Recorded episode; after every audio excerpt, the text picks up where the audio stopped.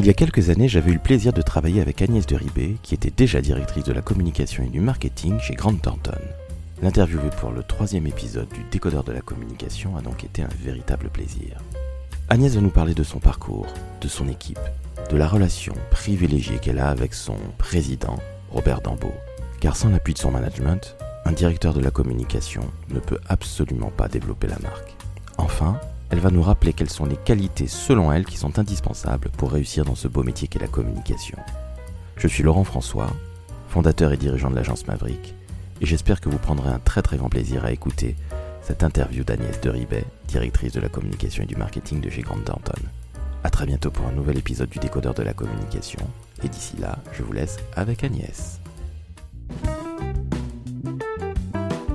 Le décodeur de la communication, un podcast de l'agence Maverick.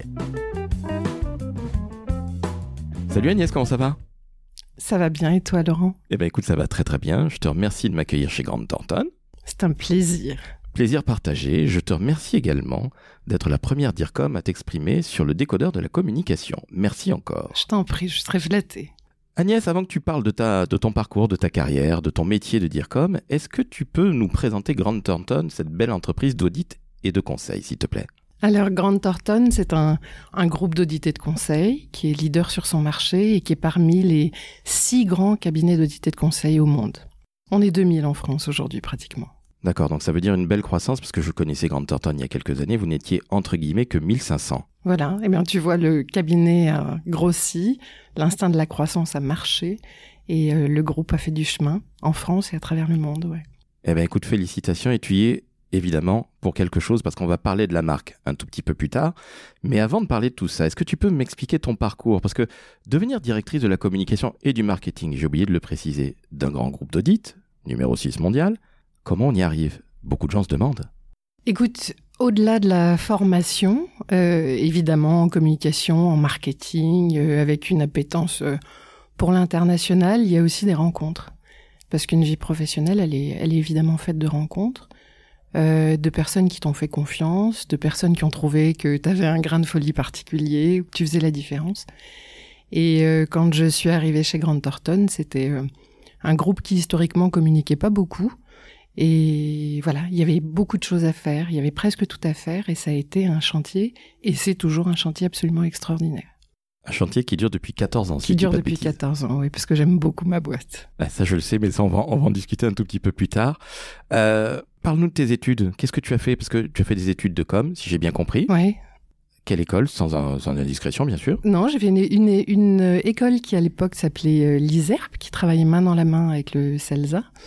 Euh, qui aujourd'hui s'appelle l'ECS, euh, qui est dirigé par euh, un monsieur absolument charmant qui s'appelle Franck Papazian et qui a été une excellente formation parce que dès que je suis sortie de cette école, j'ai trouvé évidemment des stages et puis du travail dans la foulée immédiatement. C'était une excellente formation. Tu as commencé en agence, c'est ça? J'ai commencé en agence, qui était BDDP, qui aujourd'hui est TBWA, et ça a été une excellente école. Félicitations pour l'accent anglais. Hein. Mais on, va parler d'autres accents parce que tu parles très couramment l'italien. Ouais.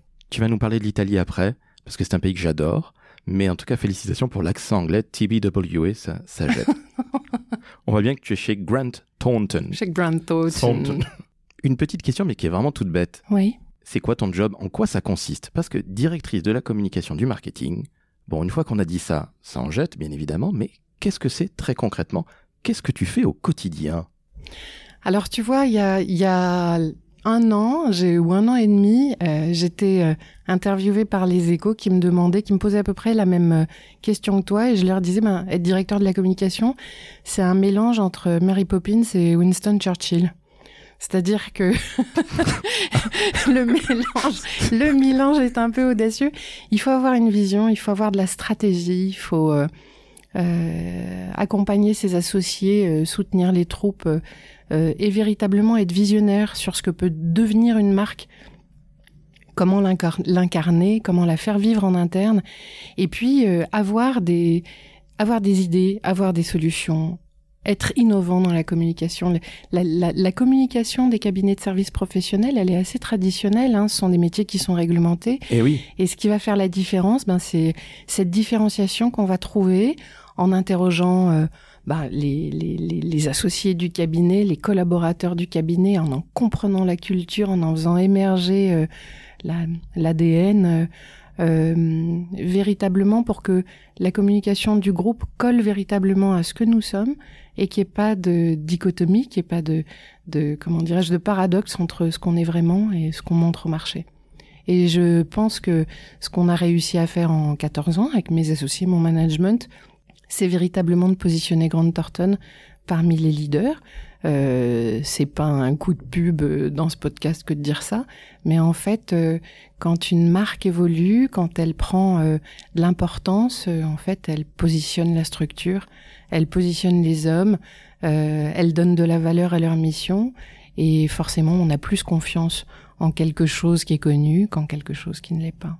Évidemment. Alors justement, la marque Grant Thornton, est-ce que tu peux me sortir quelques petits mots, les mots-clés? Parce que c'est toi qui l'as façonné au final. Parce que tu arrives il y a 14 ans là-bas. Oui. Tu nous raconteras comment tu as été embauchée, s'il te plaît, parce que ça vaut vraiment le détour. Comme ça, on va parler des autres choses, parce que tu n'es pas que directrice de la communication, tu as d'autres passions, fort heureusement. Mais mm. tu as façonné cette marque qui ne communiquait pas, qui était relativement inconnue, on va dire les choses clairement. Oui.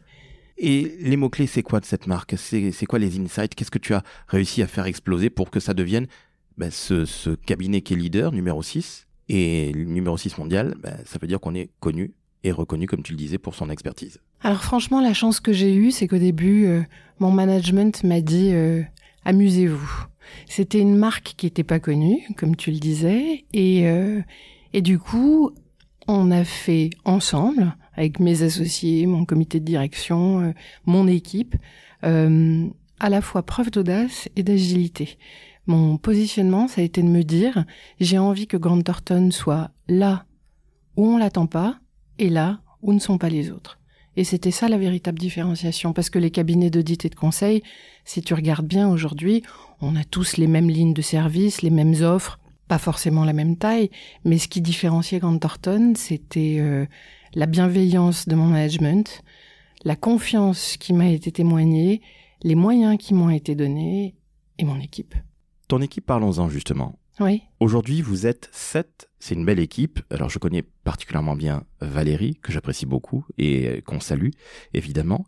Est-ce que tu peux nous donner un petit peu les fonctions que tu manages dans cette équipe? Et puis après, on va parler de ta relation avec ton président, parce que je sais qu'elle est extrêmement forte et ça ne date pas d'hier, puisque même avec Monsieur Kurkjian auparavant, c'était au top. Donc, peut-être commencer par l'équipe. Tu nous dis un petit peu qui, qui tu manages, s'il te plaît? Valérie, que tu connais, qui est mon assistante et qui veille sur moi. Euh, Ton ange gardien. Voilà. Euh, j'ai euh, une responsable de la communication interne, j'ai une responsable de la communication institutionnelle et du brand content, donc véritablement le contenu qu'on diffuse à l'extérieur pour positionner les expertises de Grant Thornton. J'ai une community manager, j'ai un responsable des relations presse et j'ai une chargée de marketing qui travaille avec moi et en plus, récemment arrivé une, une euh, graphiste euh, qui travaille spécifiquement sur euh, les besoins du métier audit de Grant Thornton. C'est-à-dire les appels d'offres, elle prépare les dossiers? Les appels d'offres, les documents stratégiques, absolument. Et en parallèle, j'ai une agence, bien évidemment. Merci d'avoir détaillé tous ces postes parce que c'est extrêmement intéressant. C'est une petite équipe, on va dire cette personne, c'est pas beaucoup de prime abord, mais dans un service communication, ça commence à devenir sacrément costaud. Donc félicitations. Merci. Parce que au-delà de ton métier, et puis on va y revenir quand même à tout ce côté très stratégique, il y a évidemment le management, mais il y a aussi une relation qui est absolument essentielle avec ton président ou ton directeur général. Oui, bien sûr. Alors, est-ce que tu peux en parler? C'est Monsieur Robert Dambeau. Oui. Que l'on salue aussi. Oui. Salut, on salue tout le monde aujourd'hui. Allez, on salue tout le monde, c'est mardi, c'est bonjour tout le monde. Justement, Robert est quelqu'un que tu apprécies énormément, avec lequel tu as une très très forte relation, et un couple direction générale, direction communication, si ça ne fonctionne pas, c'est complètement fichu pour la marque. Est-ce que tu peux nous dire un petit peu comment ça fonctionne et puis nous dire bah, peut-être comment vous, vous travaillez ensemble au quotidien, s'il te plaît? Alors, un, couple directeur de la com, président qui marche pas, euh, c'est pas compliqué, ça dure très peu de temps. C'est-à-dire qu'on peut pas être en antagonisme, on a besoin d'avoir une vision commune des choses et, et de se comprendre en tant, en, tant qu'individu. moi, j'aime bien parler de la complétude qui peut y avoir entre ses attentes et, et ma façon de travailler parce que euh, ça fait très longtemps qu'on travaille ensemble aujourd'hui. Il était directeur général avant d'être président. Et on a toujours eu euh, un petit peu en tête euh, cette même petite musique de se dire, ben, essayons de tirer le meilleur de nos équipes, essayons de voir un verre plutôt plein, essayons de voir ce qu'il y a de bon dans un individu avant de penser qu'il y a quelque chose de traviole. Essayons de, d'envisager la meilleure chose de la journée plutôt que de se dire que ça a été compliqué. Essayons de voir les challenges et, les opportunités plutôt que de se dire qu'on est face à des obstacles. Et quand on travaille sur cette, avec cette même harmonie, forcément, euh, on atteint des objectifs communs de, d'appropriation de la culture, de propagation d'un mindset. Hein, et, et puis une, une, une bonhomie, je pense, une bienveillance qui est nécessaire à l'équilibre d'un groupe. La bienveillance, c'est pas euh, c'est pas quelque chose qui doit être perçu comme une un concept marketing ou alors comme euh, euh un mot à la mode. Un mot à la mode. Il faut que ce soit incarné et que ce soit vécu.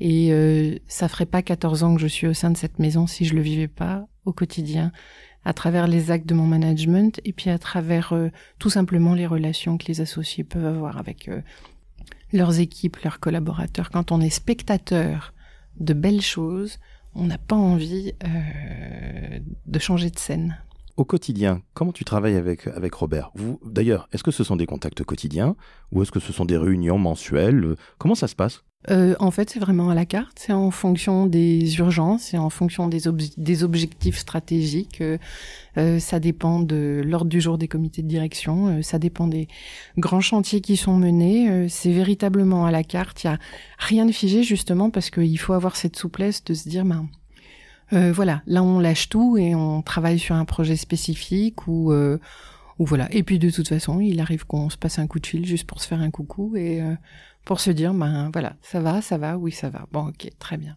Une vraie relation humaine en somme. Exactement, c'est le secret de la réussite. On est bien d'accord. Alors justement, on va parler d'un point qui moi m'a beaucoup touché ou je sais pas, j'étais impressionné surtout. Pendant le Covid, en quelques heures à peine, en 24 heures, vous avez réussi à faire que 2000 personnes soient en télétravail. Est-ce que tu peux nous en dire un petit peu plus? Euh, Robert en a parlé dans les échos. J'étais abasourdi. Explique-nous un petit peu comment ça s'est passé parce que tu devais être évidemment en première ligne toi aussi. On a créé très rapidement une cellule de crise hein, qui était composée euh, de la direction générale, de notre DRH, euh, d'une personne qui travaille sur la gestion des risques, de moi-même. Et on a vite compris que compte tenu de l'évolution de des discours de Macron, du gouvernement, euh, de l'évolution de de cette pandémie, il fallait être très très vigilant et on pouvait pas faire comme si rien ne se passait. Euh, en février, on en est encore à imaginer euh, pas le pire, hein, très clairement. Robert a écrit une feuille de route dès qu'il a entendu le discours du président de la République, qu'il a soumis à la cellule de crise en moins de 24 heures, et à partir de là, toutes les chaînes de commandement se sont mises en place. C'est-à-dire que tous les associés en charge d'équipe ont eu le même degré, le même niveau d'information, euh, pour pouvoir permettre une communication fluide et permettre aux équipes de se positionner en télétravail. Notre directeur informatique a fait tous les backups possibles pour permettre à la technique d'être opérationnelle. Et euh, en 24-48 heures, nous étions tous à distance. Un sacré succès et puis un sacré défi un sacré défi. Et, euh, et c'est là où tu me parlais de ma relation avec Robert. Il a su euh, très rapidement euh, communiquer en interne de manière permanente, de manière hebdomadaire, s'adresser à l'ensemble des associés, à l'ensemble des collaborateurs, pour faire un état des lieux sur euh, si nous avions des malades, si nous avions euh, des, des cas à risque, si les gens étaient en bonne santé, euh, on avait euh, évidemment toutes les semaines des, groupes de travail, des réunions à distance, des échanges permanents. Personne n'a perdu le lien. Ce qui est absolument essentiel parce qu'il y, y a, des gens qui se sont plaints dans plein d'entreprises. Ben, on n'a pas de pas vraiment de, de relation avec nos collègues et ça Mhm. manque. Euh, Et une réunion Zoom ne remplace pas tout évidemment. Bon, sauf quand on est confiné bien sûr. Mais c'est extrêmement important. Et je lisais encore dans les Échos euh, quelque chose de, de- ben, qui, qui émanait de, de Robert, qui disait que chez vous les relations humaines c'est pas du chiquet, c'est pas un concept marketing un peu bullshit. C'est vrai. Tu le confirmes? Ah oui, je le confirme. Je le confirme et je le vis tous les jours. Euh, justement parce que quand dans la culture d'entreprise qui est façonnée par les individus et qui vient du top management, tu te rends compte qu'il y a de l'exemplarité, t'as pas envie de trahir ça. T'as envie d'être dans cette lignée.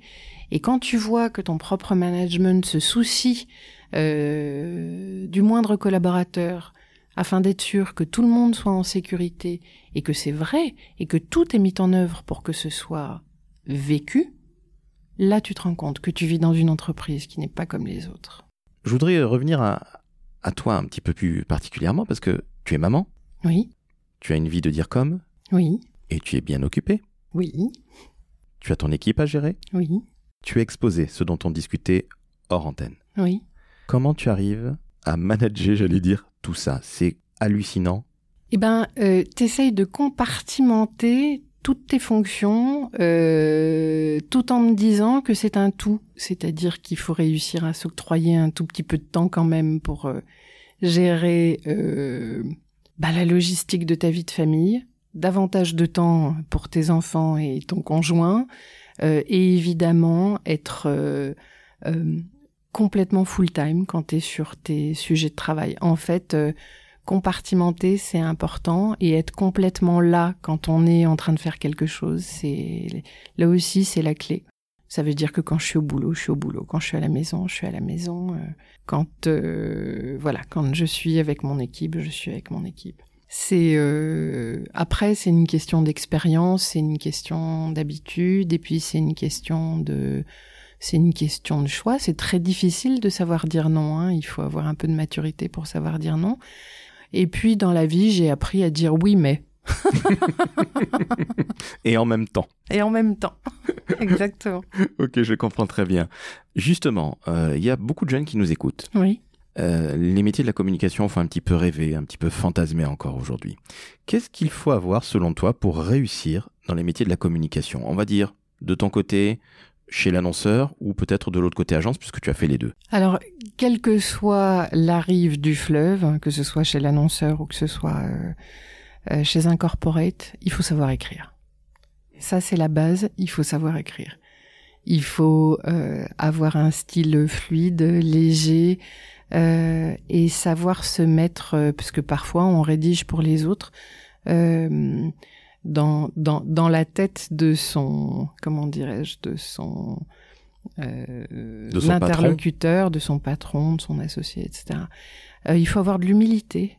Euh, parce que on peut se retrouver à avoir des idées, de l'imagination qui seront pas time to market. Donc il faut savoir essuyer un nom, euh, le nom n'étant pas euh, c'est mal, mais le nom n'étant pas, euh, enfin voulant pour parfois signifier non c'est pas adapté là. Il faut avoir de l'humilité. L'humilité, il faut avoir de l'humour. Ça c'est sûr, c'est fondamental parce que encore une fois, c'est un métier très très sérieux Absolument. mais on sauve pas des vies. Donc il faut être con- conscient du fait que voilà, on est euh, que l'humain prime, que euh, on est dans un métier encore une fois qui est stratégique. hein. Il y a des années de ça, le département communication, c'était le premier qui était sacrifié quand Pendant il les y avait crises. pendant les crises. Aujourd'hui, c'est bien le premier qui est mis en avant justement parce que le besoin de communication est omniprésent, omnicanal. Euh, travailler dans les métiers de la communication, ça veut dire, euh, ça veut dire, euh, ça veut dire plein de choses en fait. hein. C'est tellement vaste. euh, on peut parler de digital, de relations publiques, d'événementiel. euh, on peut parler de storytelling euh, en passant par les relations presse ou encore la com interne. Voilà. Mais le dénominateur commun à tout ça, c'est une, personnalité friendly, l'humilité, une bonne plume, et puis savoir s'adapter, être agile, savoir s'adapter à son interlocuteur, à une culture. Voilà, pas se prendre trop au sérieux quand même. Si tu n'avais pas été dire comme, je t'aurais vu comme euh, pas journaliste mais plutôt écrivain, mais en fait pas du tout parce que tu es rentré chez Grant Thornton, si on peut raconter l'anecdote qui est plutôt très rigolote, tu es rentré grâce à ton nez, si je puis dire. en fait, j'ai eu un entretien avec euh, avec mon directeur général de l'époque qui voit mon CV, qui me dit ah mais vous avez fait ci, vous avez fait ça, mais comment êtes-vous arrivé au métier de la communication? Et je lui dis mais moi je voulais pas du tout faire ça, moi je voulais créer des parfums parce que l'univers olfactif est très lié à l'enfance et hum, quand elle a été très heureuse, on recherche toujours un peu hein, des morceaux d'enfance, euh, des morceaux d'autrefois. Et alors, euh, il m'a regardé, ce qui ne pourrait plus jamais être le cas aujourd'hui, euh, mais en me disant alors Agnès, dites-moi qu'est-ce que je porte comme parfum? Alors je lui ai dit ben voilà, vous portez tel parfum. Alors il m'a regardé, il m'a dit bah vous êtes embauché. Ah ben voilà. Il faut avoir du pif dans ce métier. Voilà. C'est essentiel. Je pense qu'il était étonné que j'ai fait que j'ai fait mouche comme ça et que voilà, c'était pas juste. Est-ce que tu peux donner la marque du parfum? c'était Ceruti 1881. Ah bah voilà, alors je voulais que tu le prononces à l'italienne parce que tu as vécu 15 ans en Italie. Explique-nous ça parce que tu es évidemment bilingue italien. Oui. Euh, on parlait de TBWA tout à l'heure, donc, donc, tu parles magnifiquement bien anglais et l'italien et peut-être d'autres langues. Mais raconte-nous ton, ton enfance italienne parce que ça c'est assez peu commun. Et je pense que ça façonne une personnalité et tu le disais, tu adores l'international. Explique-nous ce parcours italien parce que ça c'est absolument passionnant. En fait, euh, mon papa euh, dirigeait une banque française euh, et a été muté en Italie dans le cadre de ses fonctions pour prendre la direction du pays. et donc, je suis arrivée en Italie petite fille. Et c'était un mélange assez savoureux d'éducation parce que j'avais une mère d'origine danoise. J'ai passé les premières années de ma vie en France et puis je me retrouve en Italie. Et puis à cet âge-là, quand on a 6-7 ans, ben, on devient bilingue en, quelques mois. Et forcément, euh, ma vie là-bas a façonné euh, mon avenir, hein, parce que je me sentais euh, bien plus italienne que française ou danoise. Je, je, je, je, voilà, on aspire un pays dans lequel on vit comme ça, surtout l'Italie qui est d'une douceur de vivre extraordinaire. Donc ça a été très riche. Et quand je suis rentrée en France, j'avais 10, euh, ouais, 19 ans, 19, euh, ouais, 19, 20 ans, et ça a été, euh, euh, ça a été très dur, quoi, de se réadapter à un pays que finalement je ne connaissais pas. Pourtant, tu étais du côté de Milan, qui est pas nécessairement ce qu'il y a de plus méditerranéen en Italie. Ah oui, mais déjà quand tu franchis, quand tu franchis la frontière, la frontière, tu es dans, dans. Et puis voilà, il y avait le climat, il y avait cette ville qui est quand même culturellement extrêmement riche, passionnante, et puis dans un, dans, dans, oui, c'était une vie complètement différente. On a tendance à croire que les pays limitrophes sont des cousins. En fait, on est très très très très très issus de germain. Hein, euh. donc euh, voilà, la culture était fondamentalement différente. La, la, la, la vie là-bas n'avait rien à voir. T'acclimater n'a pas été difficile. Tu parlais d'adaptation. Ton métier nécessite de l'adaptation. Alors, tu étais très jeune, hein, tu avais 19-20 ans. Euh, ça n'a pas été difficile de s'acclimater à nouveau à la France? Ah mais complètement, parce que quand tu es 19-20 ans, c'est là où tu t'acclimates pas. Eh c'est là où justement on pense qu'on est malléable, mais où tu as l'impression de, de, voilà qu'on t'a arraché une partie de toi. Donc euh, si si, ça a été très dur. Euh, je réfléchissais en italien avant de parler en français. Voilà, j'avais j'avais fait un switch culturel dingue. Mais comme j'avais des parents qui qui s'étaient rencontrés euh, en Afrique du Nord avec une mère danoise. J'avais de toute façon beaucoup voyagé avec mes parents, donc après, l'agilité était dans les gènes, quoi. Une dernière petite question. On revient à ton métier, après cette parenthèse sur l'Italie qui est passionnante. Quelle est la plus belle campagne que tu aies créée chez Grant Thornton Est-ce que tu peux nous en parler? La plus belle campagne que j'ai créée chez Grant Thornton, je pense que ça a été le fait d'être euh, l'un des premiers cabinets d'audit et de conseil à faire de la pub sur France Télévisions. Et en fait, euh, je suis passionnée d'art et je me suis dit, ça veut rien dire, je suis passionnée d'art. Enfin, je veux dire, on a une affinité avec la roupa. Moi, j'ai vécu dans un pays euh, où, voilà, Milan, comme Rome, comme toutes les villes d'Italie, sont un musée à ciel ouvert. Donc euh, je me suis dit, euh, je vais pas faire l'exercice d'être euh, là où on nous attend. On va être en, enfin, en, en, sponsoring d'émissions qui sont dédiées à l'art. On va faire ça le week-end, on va faire ça le soir, et, et c'est probablement là où on sera là où on nous attend pas et où on sera où on marquera les esprits. Et effectivement, cette campagne autour des programmes de France Télévisions qui soutenait les émissions qui étaient dédiées à l'art a été un succès. Et on a été parmi les premiers cabinets d'audit et de conseil à faire ça. Depuis, d'autres ont embrayé le pas, j'imagine. Et d'autres ont embrayé le pas. Beaucoup, à, beaucoup à la radio, évidemment beaucoup sur LinkedIn, mais France TV, c'était euh, voilà, c'était une belle réussite. Eh bien, écoute, merci Agnès. C'est là-dessus qu'on va se quitter sur cette. Merci à toi. je t'en prie. Euh, on va se dire à très bientôt pour un nouvel épisode du Décodeur de la com. Je vous dis ciao à tutti. À presto.